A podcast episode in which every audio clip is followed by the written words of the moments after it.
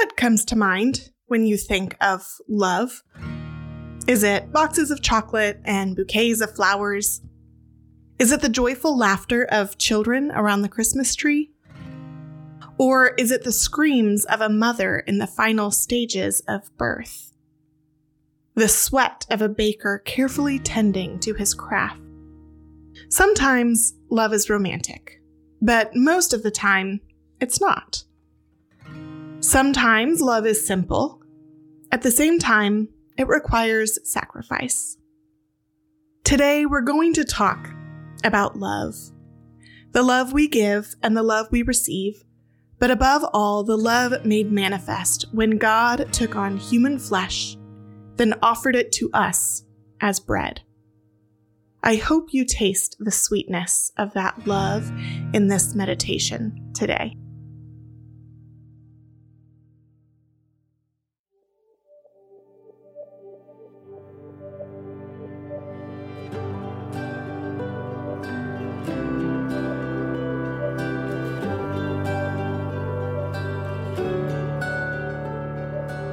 Welcome to Kitchen Meditations, a weekly podcast from Edible Theology where we examine the ways God meets us in the kitchen and at the table. I'm your host, Kendall Vanderslice. If you're hungry for a taste of God's hope and healing in the mundane tasks of your everyday life, then you've come to the right place. May these meditations bring you a bit of grounding as you prepare to eat today and every day.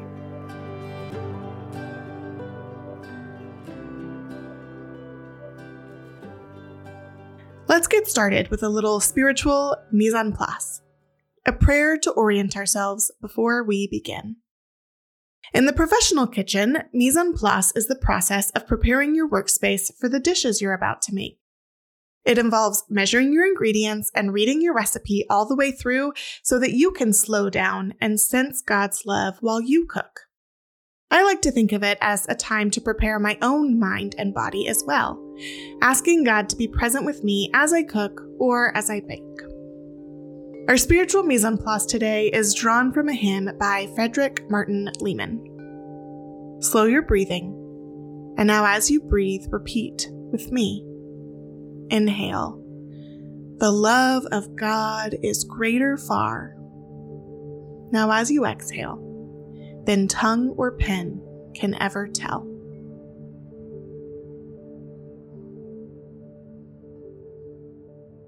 Baking is backbreaking work.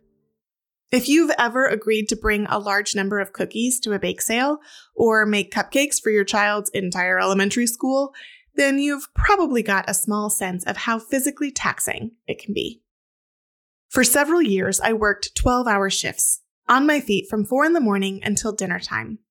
I walked up and down flights of stairs all day long, carrying 50 pound bags of flour and hot trays of bread. On several occasions, my body just gave up on me. I had seasons where I couldn't stand or even walk during my off hours.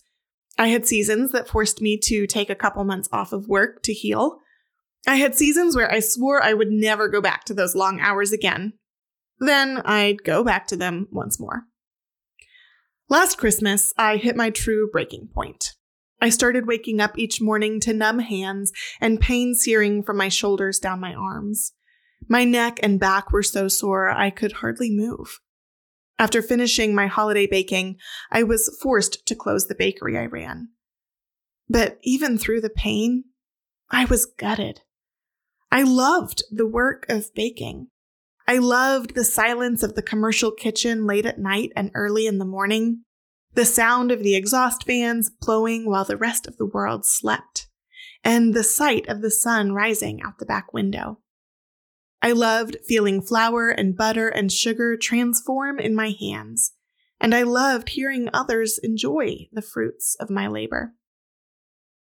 This week is the fourth week of Advent, the theme of which is love.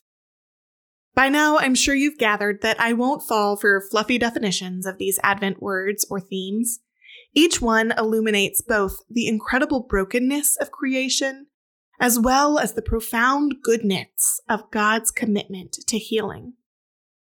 Perhaps none of these themes do so more pointedly than that of love. I'm fairly certain that is why it's the word for this final week leading up to Christmas. Love is costly. Love is laborious. And also, love is the root of all healing. I don't mean the giddy butterflies in your tummy kind of falling in love. Romantic love can fit within our definition here today, but it's not the only kind of love. Contrary to popular opinion, I would argue that we can live deeply satisfying lives without romance, even if we might desire it.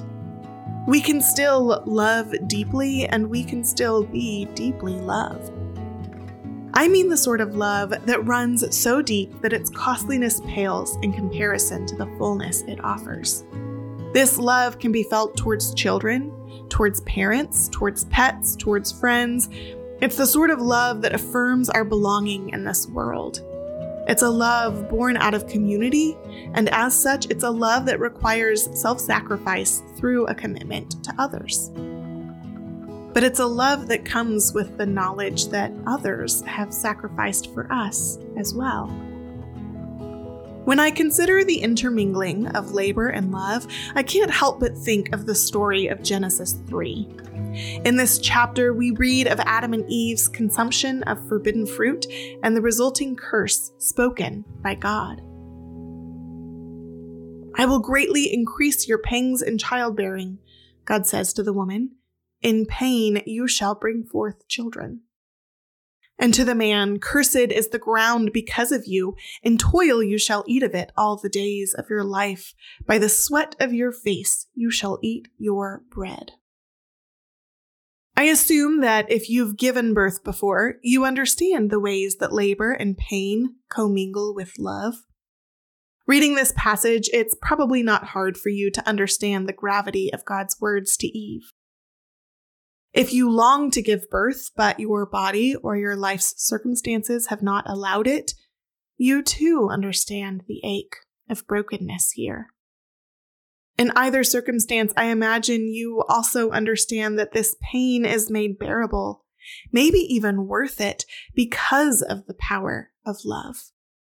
Whether love for the children in your arms today, love for the children who've moved out of your home, love for the children you never got to hold, or the longing to love a child that may or may not ever be fulfilled.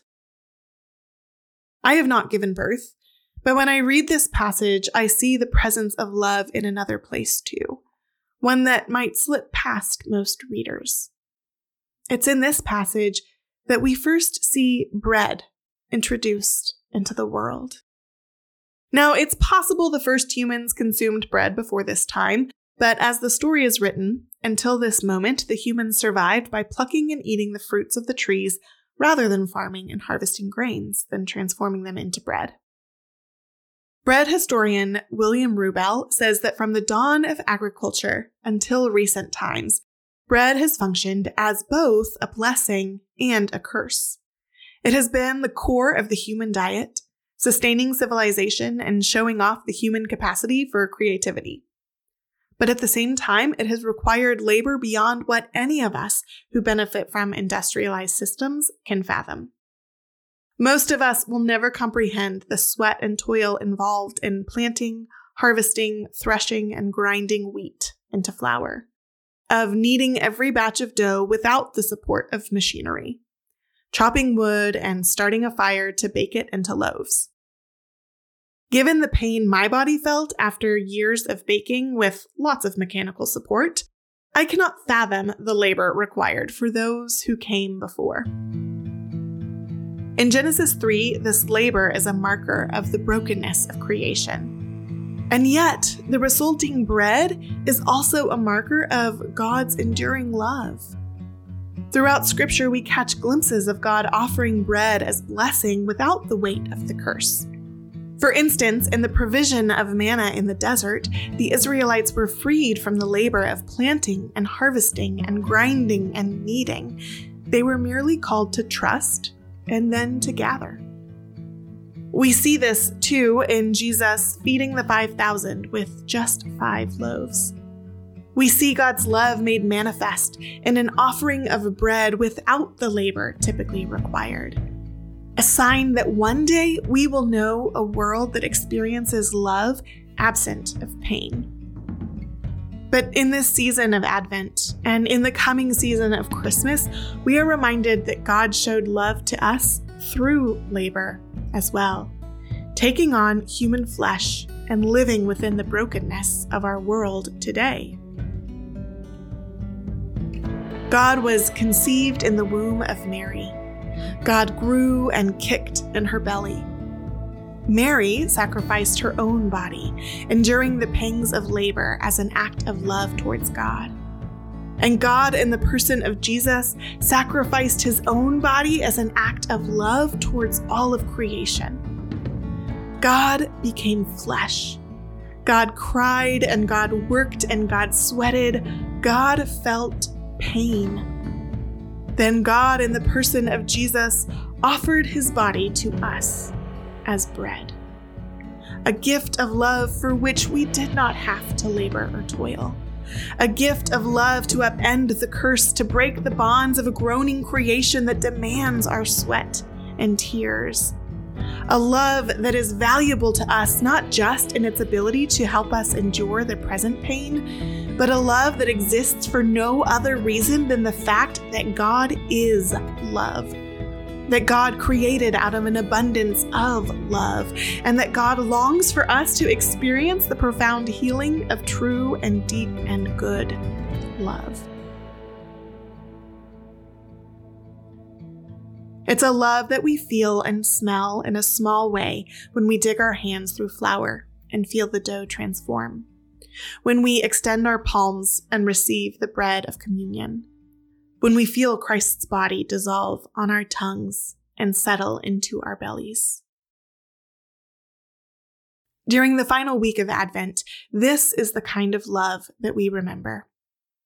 A love that looks the pain of creation head on and recognizes the painful labor of today. A love that groans with the pain of childbirth in anticipation of the sweet life to come a love that aches with the pain of planting and harvesting and grinding and transforming flour in anticipation of the fresh bread ahead. A love that labors in the knowledge that new and abundant life is on its way. This is the sort of love that makes our labor worthwhile. This is the love that promises us one day the pain of labor will be no more. This is the love we celebrate today. May you sense just a glimpse of this depth of love in the days to come, whether from a pet or a parent, a child or a friend, or even just in the crumbs of your latest holiday bake. The love of God is greater still than tongue or pen can ever tell. We'll get to our kitchen tip in just a moment, but I want to take a quick break to tell you more about Edible Theology. Edible Theology is an educational media project helping you connect the communion table to the kitchen table. We offer Bible studies, bread baking workshops, and a digital community to help you meet God through food. If you're interested in digging further into the ways God shows love through bread, then you need to check out Bake with the Bible. This six lesson curriculum examines the function of bread in the Gospels, as well as the role of bread throughout church history. Each lesson includes a scriptural meditation and a cultural historical lesson, as well as an activity, a reading recommendation, and a recipe. Choose from the children's version, designed for family use around the breakfast or dinner table, or the self guided teen adult version, complete with guided journaling pages.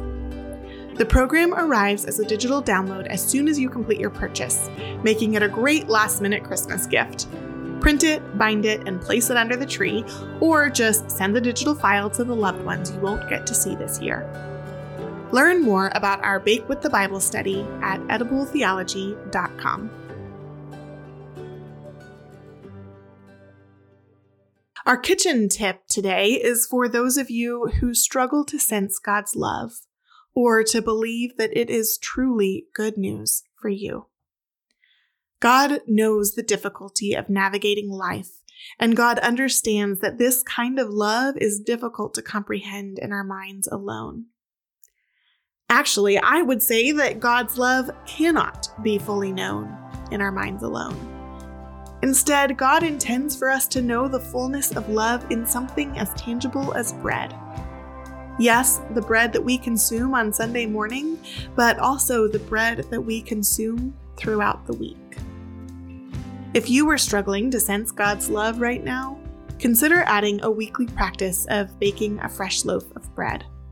It might sound overwhelming at first, especially if you are new to making bread, but this does not have to be hard at all.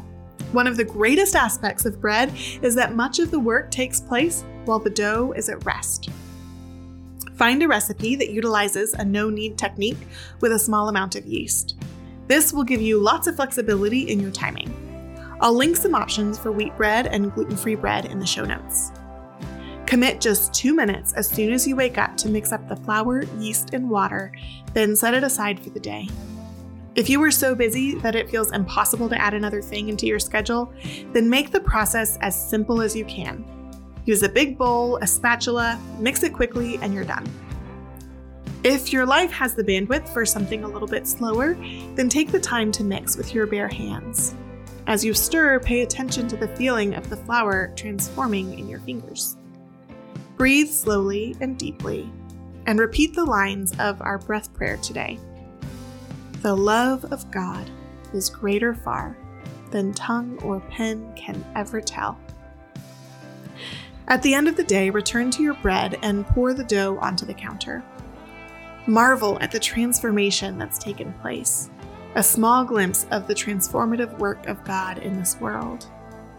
Shape and bake the dough in whatever manner works best for you, whether in a loaf pan, on a baking sheet, or in a Dutch oven. It's okay if the loaf looks wonky, if the crust is dark or weirdly bubbled. It's okay if the resulting bread is something you would be ashamed to show on Instagram. The goal here is not perfection, but a tangible sign of God's love. Repeat this process one day each week, or more if you desire. If you'd like, you can take note of the shifts in the bread as you adjust the temperature or the length of fermentation. But don't feel any pressure to perfect your baking. It's not for every personality, and it's definitely not for every season of life. Over time, observe how the practice awakens your sense of God's nearness and God's love throughout the bread making day. And now to close, a prayer for those who question God's love. Living bread, you know the pain of navigating life in a human body in this broken world. You know the ache of sore muscles after a hard day's work and the groaning of a belly hungry for food. You know the grief of loved ones that turn away and the sting of death, of life taken too soon. Yet you also know the love of a mother who sacrificed her own body to birth and feed and nurture you. And you sacrificed your own body out of love for me and the whole of creation. Help me to know that love in every bite of bread, even when I struggle to believe that it is true. Help me sense your love on my tongue, in my belly through the feel of flour transforming within my very hands. Your body, the bread, broken for me to ease the pain of this broken world. Amen. Kitchen Meditations is brought to you by Edible Theology, where the communion table meets the dinner table. Learn more and sign up for our weekly newsletter at edibletheology.com. And be sure to follow us on Instagram at edibletheology. If you want to discuss this episode with other food loving folks, then join our free community at community.edibletheology.com. We post discussion questions every Monday to keep the conversation going. A huge thank you to my assistant, Hannah Hargrave, and to our producers, Nick Thompson and Richard Clark at Area Code, who made this podcast possible. We would love it if you could rate and review us on iTunes, then share this episode with your friends. Your help ensures that others discover this podcast too.